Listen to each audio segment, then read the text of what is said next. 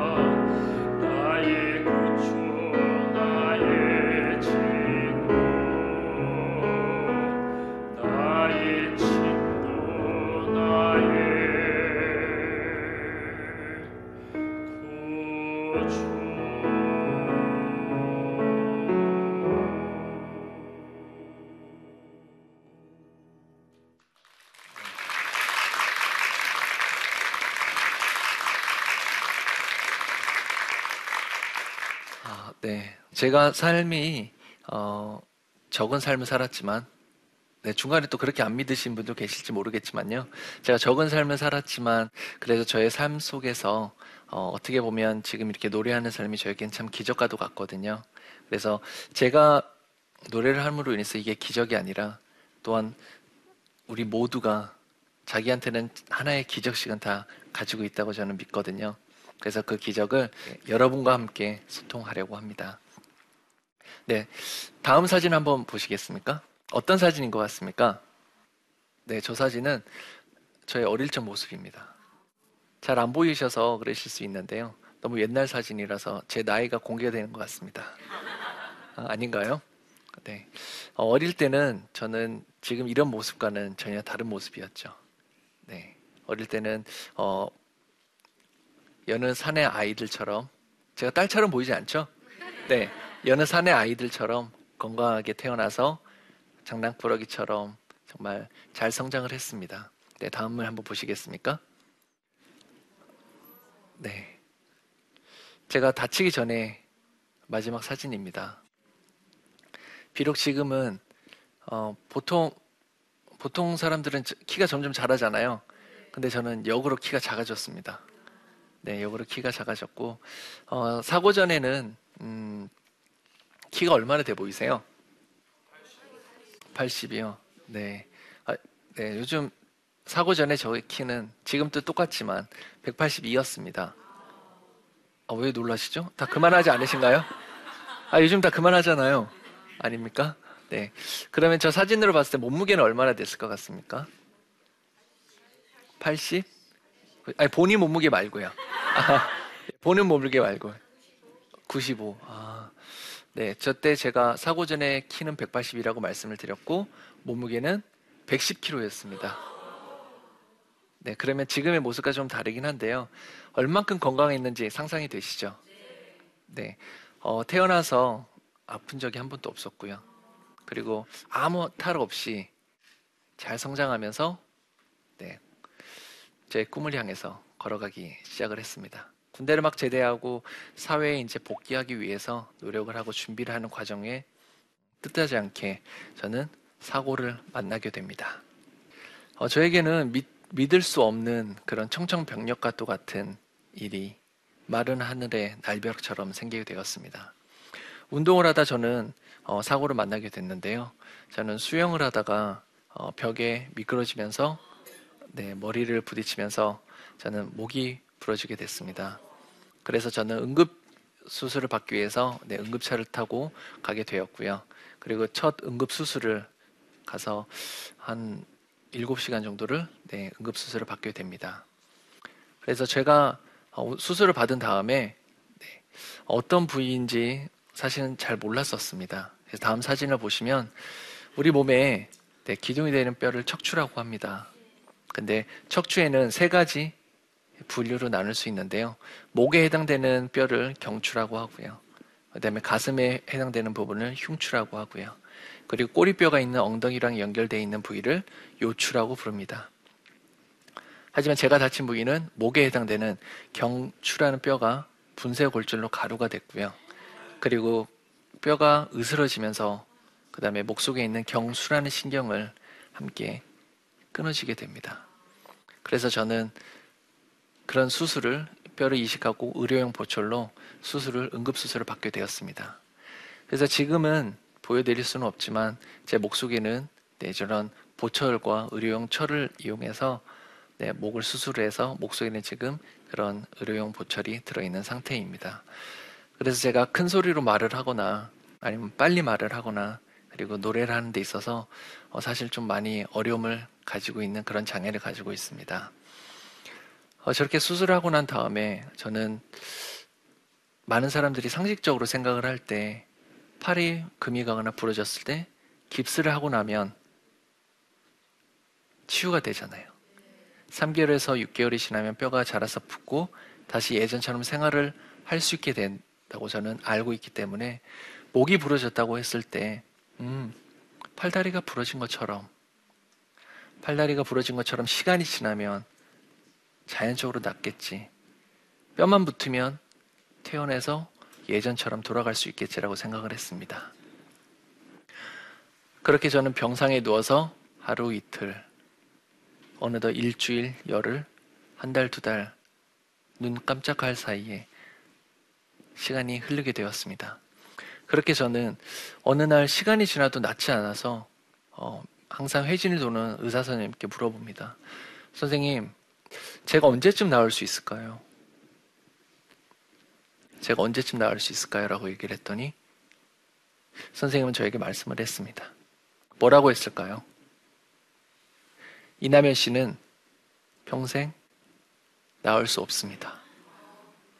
그리고 평생 장애인으로 살아야 합니다. 저는 그 말을 믿을 수가 없었습니다. 그 말을 믿을 수가 없었고, 이 의사가 정말 의사인지 의심할 정도로 정말 분노를 했었습니다. 그렇게 병상에 누워서 조금씩 조금씩 제 자신에 대해서, 삶에 대해서 포기를 해가며 좌사, 좌절을 해가고 있었습니다. 처음에 많은 생각들이 들었었습니다. 왜 나에게 이런 일이 생겼을까? 내가 신앙도 있고, 교회 생활도 하고, 봉사도 하고, 가족과 함께 늘 안식일을 거룩히 지키면서 기도 생활을 했는데, 하나님, 나에게 회복될 수 있게 해주세요라고 정말 기도를 베개가 흥건히 젖을 정도로 매일매일 했습니다. 그런데 시간이 지나도 저에게는 아무런 변화가 없었고, 점차, 점차, 저는 삶의 의욕을 잃어가게 됩니다. 몸이 건강했다가 한순간에 그 0.1초, 0.1초 만에 손가락 하나 까딱하지 못하게 돼서 정말 전신마비가 된 상태에서 아무것도 못 움직이고 눈만 깜빡깜빡 하면서 생각만 하는 그런 삶이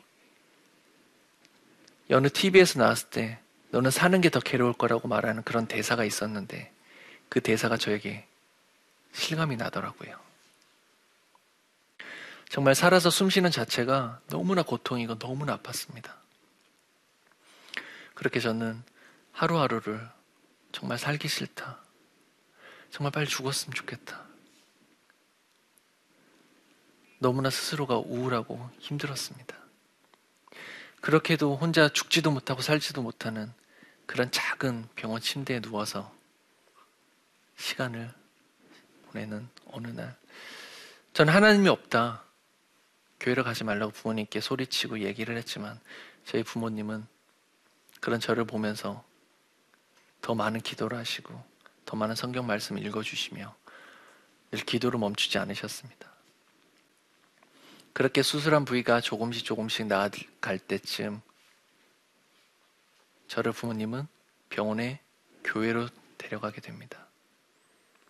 처음 교회 갔을 때 너무나 고통스럽고 싫었지만 저는 누워있기 때문에 반항을 할 수가 없었습니다. 반항을 할 수 없는 그런 몸에서 어쩔 수 없이 거기서 한 시간을 보내야 했고, 그렇게 돌아와서 다음 주엔 절대 안, 안 가겠다고 했지만, 그 다음 주에 또 가게 되었습니다. 침대채 밀고 부모님 저를 항상 예배당으로 갔었고, 그렇게 한 달, 두 달이 가는 어느 날, 저를 누군가 불렀습니다. 남현아, 남현아. 저는 제 부모님이 부른 줄 알고 대꾸도 하지 않았었습니다. 눈도 뜨지 않고 그냥 계속 자는 척을 했습니다. 그런 시간이 지난 어느 날 또 누군가 저를 부릅니다. 남현아 라고 불러서 저는 또 생각을 했습니다. 아, 누가 자꾸 날 부르는 걸까? 라고 생각을 했지만 그때 저에게 아, 내가 그렇게 미워하고 싫어하고 증오했던 그런 하나님이 날 다시 찾는구나. 그때 저는 새로운 신앙을 다시 가지게 되었습니다. 그때부터 저에게 저도 모르는 무언가 작은 겨자씨만한 꿈이 생기기 시작을 합니다. 내가 다시 한번 치료에 전념해 봐야 되겠다는. 그래서 그때부터 눈을 뜨고 예배에 집중하게 되었습니다. 그렇게 병실로 돌아와서 저는 또 검사를 하기 위해서 병원을 가게 됩니다. 병원을 갔는데 생각보다 조금 일찍 도착한 병원에서 음악 소리가 들렸습니다.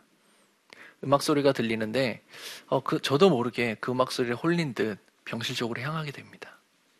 그래서 병실 문 앞에 딱 머물었을 때 그 병실에 어린이 병동이었는데 아이들이 음악을 들으면서 너무나 행복하고 즐겁게 춤을 추고 노래를 따라 부는 모습을 보면서 아, 제 친구들 정말 좋은가 보다. 병원에서 아프고 있는데 뭐가 저렇게 좋을까 라고 있는데 한 아이가 갑자기 병실문을 확 열면서 제 손을 탁 잡더니 형 들어와 라고 얘기를 합니다. 그래서 저는 그 아이의 손에 이끌려 그 병실로 들어가게 됐고 그 병실에서 한참 동안 그 아이들을 바라봤는데 갑자기 눈을 깜빡하고 뜬 순간 현실의 눈이 떠지게 되더라고요. 그 아이들은 태어날 때부터 장애를 가지고 있는 아이들인데 움직임도 불편하고 말도 어눌해서 노래를 부르지도 못하고 율동도 못 추는 아이들이었습니다. 근데 내가 그 병실 문 밖에서 봤을 때 그 아이들은 너무나 아름다운 목소리로 너무나 자연스럽게 움직임을 가져서 정말 세상에 천사가 있다면 저런 모습이 아닐까라고 생각을 들 정도로 저는 그 아이들을 되게 한참 동안 넋을 놓고 보고 있었습니다. 그래서 저는 아 음악이 이렇게 말도 못하는 아이들에게는 정말 즐겁고 좋은 도구가 되고 음악을 통해서 이 친구들이 고통스럽고 힘든 나날들을 이길 수 있겠구나. 이 아이들을 보면서 저에게는 장애가 있지만 제 장애가 너무나 부끄러웠습니다. 그렇게 저는 음악을 통해서 많은 사람들에게 치유를 해줄 수 있는 그런 사람이 되고 싶었습니다. 사람이 어떻게 살아가냐가 아니라 어떤 삶을 어떻게 가치 있게 사느냐가 더 중요하다고 저는 생각을 합니다. 그때 제 삶이 아 내가 무언가를 목적을 이루기 위해서 유명해지고 돈을 많이 벌고 잘나기 위해서 사는 것이 아니라 정말 내가 어떻게 사는 것이 가치가 있는 삶인지를 알고 싶고 어떻게 하면 가치가 있는지를 깨닫게 되었습니다. 그래서 저는 아, 음악을 해야 되겠다는 꿈을 제 생애 첫 번째로 꾸게 되었습니다. 그런데 꿈을 가졌는데 그 꿈을 이뤄보기도 전에 저에게는 또 다른 좌절이 다가오게 됩니다. 그때 그 충격이라고는 다시 말할 수 없을 만큼 너무나 괴로웠습니다. 내가 다시 한번 살아보려고, 내가 다시 한번 가치 있는 걸 해보려고, 날 위해서가 아니라 이 내 모습을 통해서 이 땅에 주신 내가 죽지 않고 살았는데 하나님이 저에게 주신 그 삶이 무엇인지를 좀 더 깨닫고 하나님이 주신 이 땅의 지상 미션을 무엇인지는 알 수 없지만 내가 무언가를 하고 죽어야 되겠다는 그런 마음을 가지고 그 꿈을 기도하고 준비하는 과정에 좌절이 찾아왔습니다. 그래서 저는 다시 모든 걸 포기할 수밖에 없었습니다. 그렇게 포기해서 정말 내가 아무것도 할 수 없을까라고 생각을 했지만 저는 그 꿈을 너무나 이루고 싶었습니다. 다음 사진을 보시면 우리 몸의 구조입니다. 근데 저기 머리서부터 팔끝까지 녹색 부분이 보이십니까? 네. 제가 지금 움직일 수 있는 부분은 저 녹색 부분 중에서 어깨까지 해당되는 부분을 움직일 수 있습니다. 그래서 제가 처음 가진 꿈, 음악을 하고 싶은데 제가 움직일 수 있는 부분이 머리부터 어깨까지밖에 없다 보니 음악에는 종류가 많습니다. 악기도 있고 노래도 있지만 제가 스스로 움직일 수 있는 부분이 입이다 보니까 노래를 선택하게 됐고 그래서 노래를 하고 싶다라고 말씀을 드렸더니 이남현 씨는 노래를 할 수 없습니다라고 했습니다. 왜 제가 노래를 할 수 없을까요? 라고 했더니 성악가라고 하면 보통 몸 전체를 악기로 사용을 합니다. 그래서 큰 성량과 긴 호흡량, 그리고 복식 호흡, 그리고 하체가 튼튼해야 정말 화려한 인간이 낼 수 있는 아름다운 테크닉적인 소리를 낼 수 있는데 이남현 씨는 큰 소리를 낼 수 없을 뿐더러 폐활량은 사고 전에 비해 20, 30%밖에 안 되고 그리고 복근을 전혀 사용할 수 없고 하체는 허리는 전혀 말을 할 수 없는 정도의 그런 신경이 전달되지 않아서 의지대로 사용할 수가 없기 때문에 노래를 할 수 없다라고 합니다. 그래서 저는 너무나 큰 충격이었지만 내가 지금 할 수 있는 게 선택의 여지가 없었습니다. 왜냐하면 손톱까딱 하지 못하는 제 삶이 무언가를 제가 스스로 할 수 있는 걸 찾기라고는 정말 어려운 일이었습니다. 그리고 제가 장애인으로 살아보질 않았기 때문에 어떻게 살아가야 될지조차 방법조차 알 수 없어서 저는 그 작은 꿈 하나를 붙잡을 수밖에 없었습니다. 그래서 저는 사람들이 없는 곳에 가서 노래를 부릅니다. 아, 아, 소리를 질렀지만 정말 노래가 되지 않았고 고음조차 악을 지르는 것조차 나오지가 않았었습니다. 제가 노래를 한다고 사람 없는 곳에 했으면 사람들은 저의 소리를 듣고 와서 무슨 일이냐고 어디가 아픈 거 아니냐고 물을 정도로 사람들이 들었을 때는 음악 소리처럼 들리지가 않았었습니다. 그렇게 저는 시간이 지나서 낮에는 연습을 할 수가 없어서 밤에 연습하게 됩니다. 그래도 저에겐 변화가 없었고 그렇게 수년의 인고의 시간을 지난 어느 날 저는 처음으로 아주 잠깐 노래를 하게 됩니다. 그렇다고 노래를 잘한 것이 아니라 반주에 맞춰서 처음부터 끝까지 정말 듣기 이상한 소리지만 노래를 한 겁니다. 그게 얼마나 기뻤던지 그때부터 조금씩 더 많은 연습을 하게 됩니다. 사람들은 말을 합니다. 한 분야의 전문가가 되기 위해선 1만 시간을 들이라고. 그런데 저는 노래하기 위해서 정말 어, 수십만 번은 더 한 곡을 가지고 수십만 번은 더 많이 불렀던 것 같습니다. 그렇게 수십만 번을 불러야만 저는 그런 1만 번에 1만 시간을 투자해야 전문, 전문가라고 말을 들을 수 있지만 저는 그, 그 분들보다 더 많은 시간을 투자를 했습니다. 그래서 장애가 있지만 더 많은 노력을 한다면 정말 그 분야에 당연히 할 수 있을 거라고 저는 믿습니다. 장애를 가짐으로 인해서 사실 좀 부족하고 힘들고 불편한 건 사실입니다. 하지만 장애를 가졌다고 해서 불행하거나 안 되진 않더라고요. 건강하면서도 자신의 꿈을 잃고 꿈을 없이 살아가는 사람이 얼마나 많습니까? 하지만 그런 사람들이 있는 가운데, 아, 저 장애를 가졌는데도 중도의 장애를 가져서 얼마나 힘들었을까. 근데 그 꿈을 위해서 노력하는 저 열정과 모습을 보면서 그런 분들도 꿈을 가지고 또 저처럼 후천적으로 장애를 가지신 분들이 또 저를 보면서 또 힘과 꿈을 가졌으면 하는 그런 마음을 가지고 있습니다. 사실 저도 우울증, 대인기피증, 실어 어, 대인기피증 공황장애, 자살 충동까지 어, 병상에서 많이 다 느꼈던 것들이거든요. 네, 그런 분들에게 제 모습을 통해서 제가 겪었기 때문에 그런 분들에게 전달하고 싶은 마음이 있습니다. 어, 그렇게 제 삶이 어, 지금 이렇게 참 기적과 똑같이 살아가고 있습니다. 여러분의 삶에도 그런 기적이 늘 함께 있기를 바랍니다. 그리고 여러분의 삶이 정말 노력을 통해서 좀 더 힘을 낼 수 있고 그리고 그 힘에 정말 기도 생활이 함께 돼서 여러분의 삶이 정말 행복하고 아름다워지길 제가 응원하겠습니다. 감사합니다.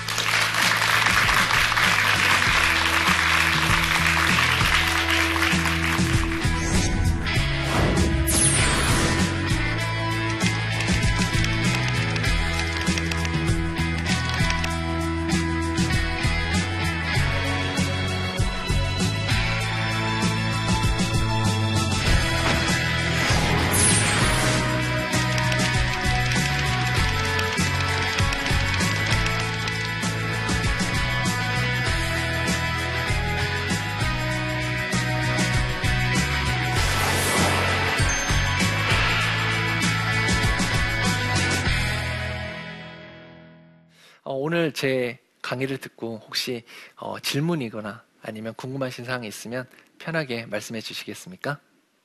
어, 네, 말씀해 주십시오. 저기 강의 잘 들었고요.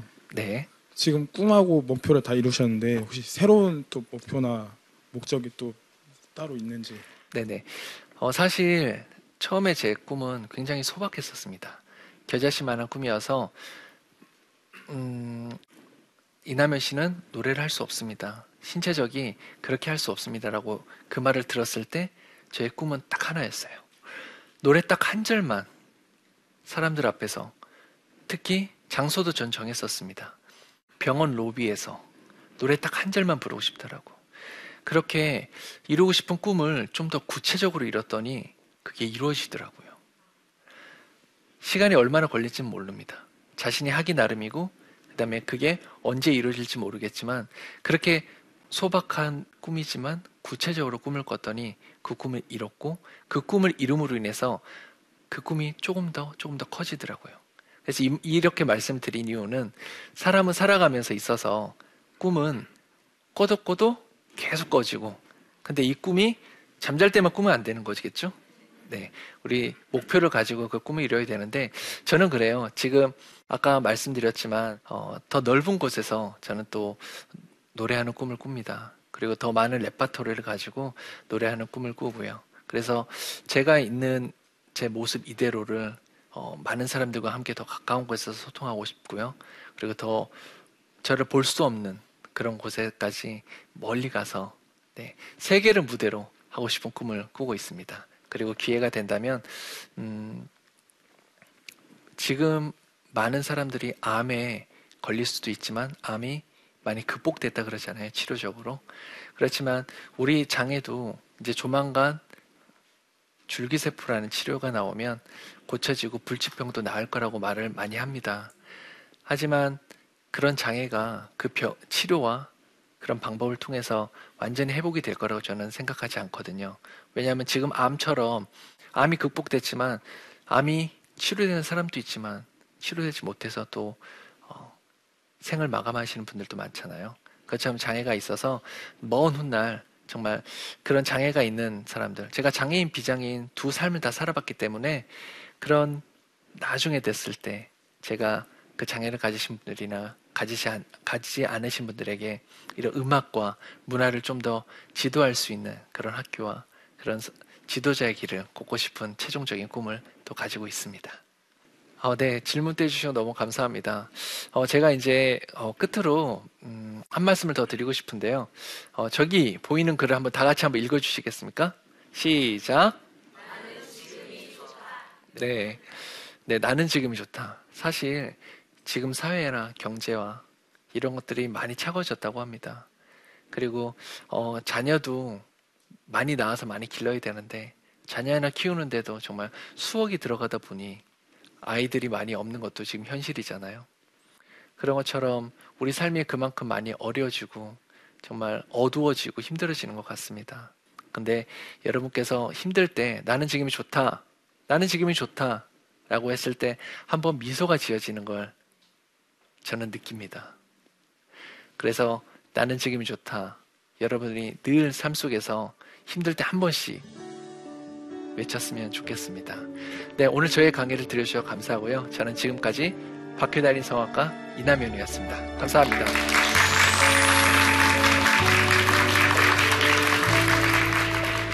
가정에 다니는 부부가 중심이 되고 마치 핵과 원자와 마찬가지로 그 다음에 자녀들 주위에 나서 길러나가는 거지 거기에 부모가 또 다시 와서 거기에 구성요원으로 붙어 있거나 이렇게 하면 안 돼요. 그러니까 가정을 이루는 우선순위를 확실히 해야 되는 겁니다. 부모가 먼저냐 아내가 먼저냐 물에 빠지면 아내를 먼저 건질 것이냐 어머니를 먼저 건질, 건질 것이냐 근데 사실은 마누라밖에 몰라야 돼요. 네, 마누라가 또는 부부가 우선입니다. 첫째예요.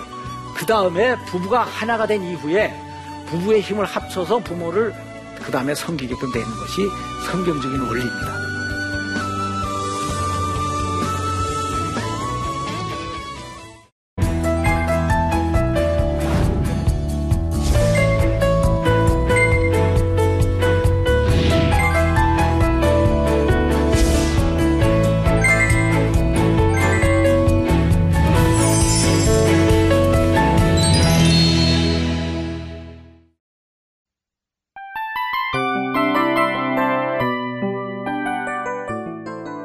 프로그램은 청취자 여러분의 소중한 후원으로 제작됩니다.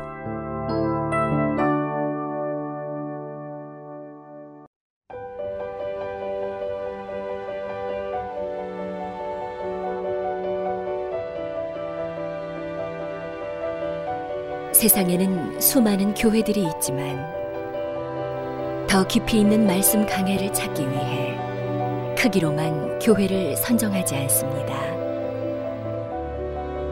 보다 좋은 영적 콘텐츠를 더 많이 나누기 위해 방송비를 받지 않습니다.